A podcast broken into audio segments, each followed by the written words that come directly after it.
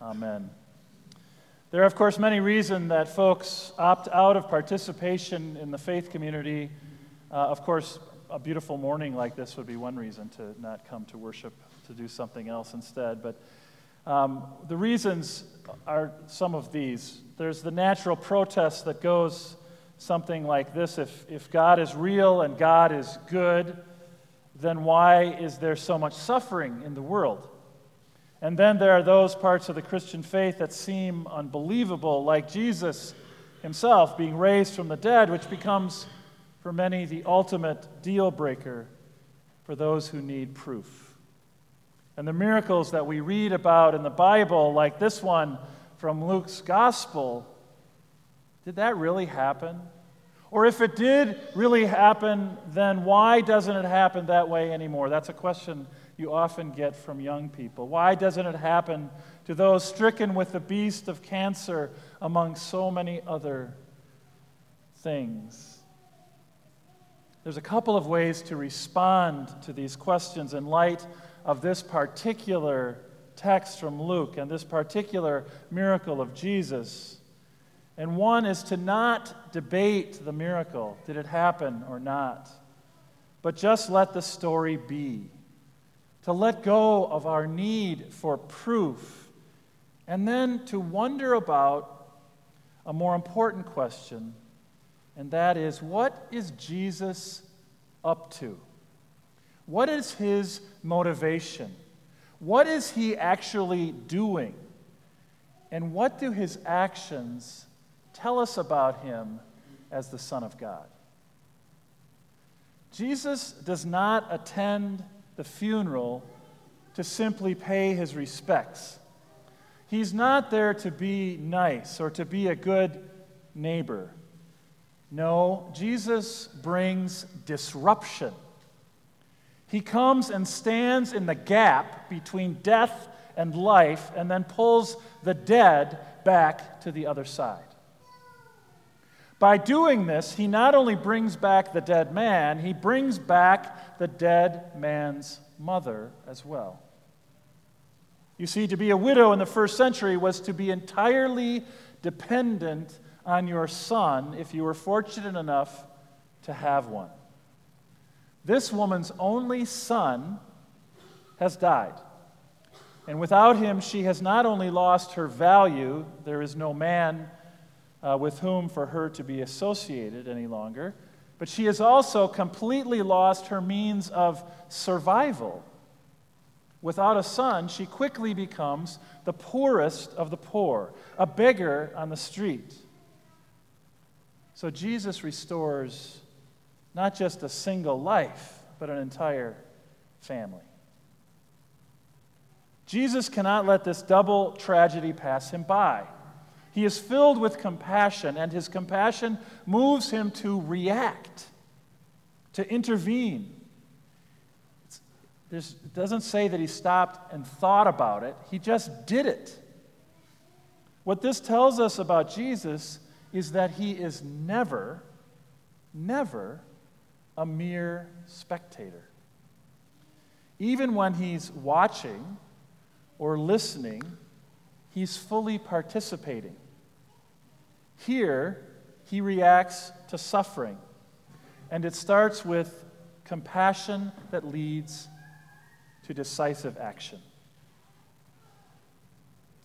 Unlike Jesus, who always seems to be successful reacting for us mortals,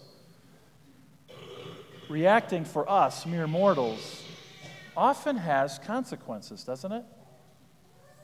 I remember a conversation with my grandpa and my mom back in the 1970s when I was a teenager. We were sitting at my grandparents' kitchen table in their little, little house in Hopkins. My grandpa was telling us about being mugged in downtown Minneapolis the previous week.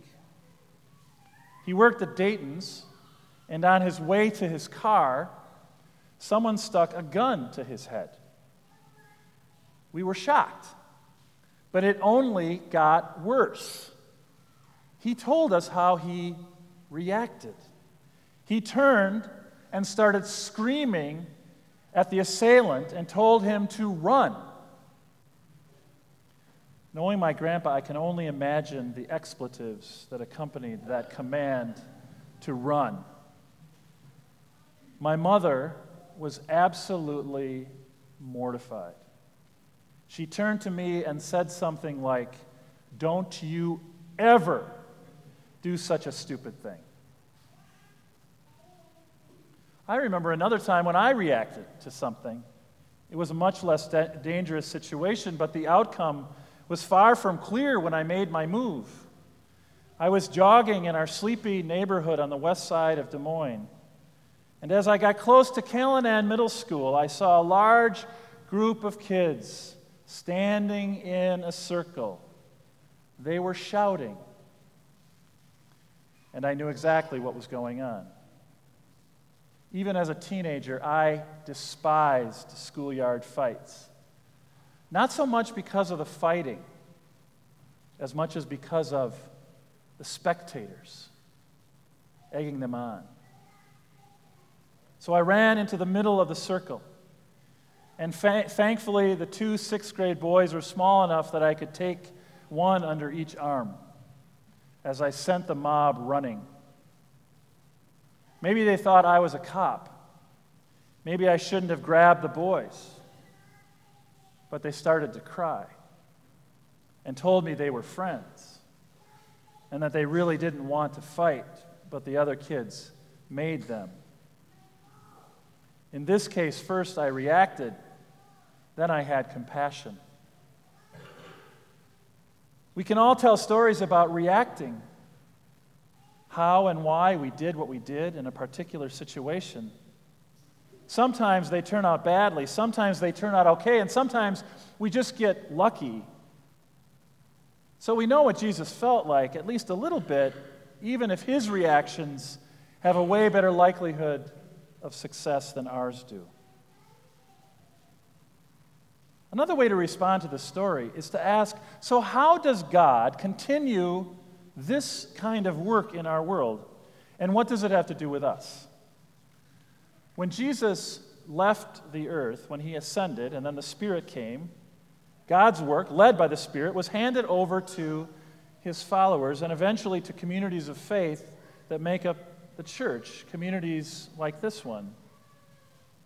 Don't get me wrong, God is still present and still at work, but God is at work through us as we live as Jesus followers. And of course, God's work is being done in various ways beyond communities of faith as well. The challenge, of course, is to find ways to respond, sometimes with a well crafted plan, sometimes with a quick reaction, to respond to the incredible suffering in us, around us, and beyond us. Healing doesn't happen the way it did in the first century, but it does happen, and we participate in it.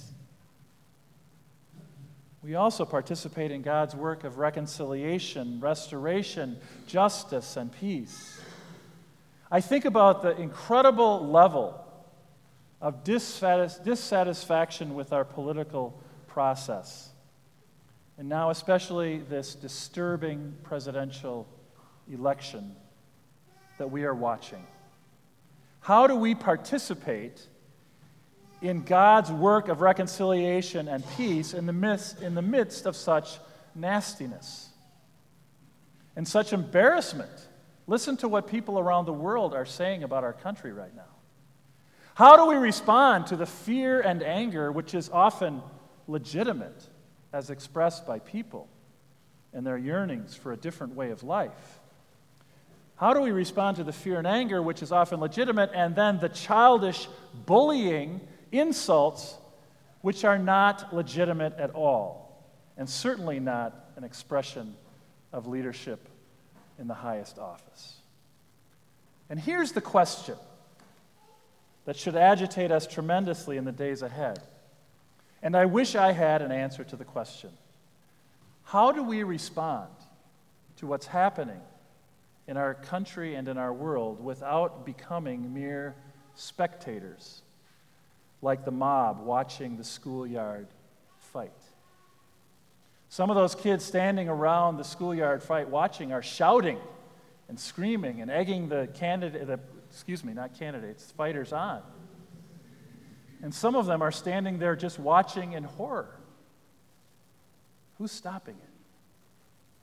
We cannot do what Jesus does, but we, cannot, we can faithfully and without fear of judgment do what we believe Jesus would lead us to do in this moment to restore broken relationships, to work and pray for healing, and to redirect the hatred, anger, and fear that is all around us toward respectful, positive change.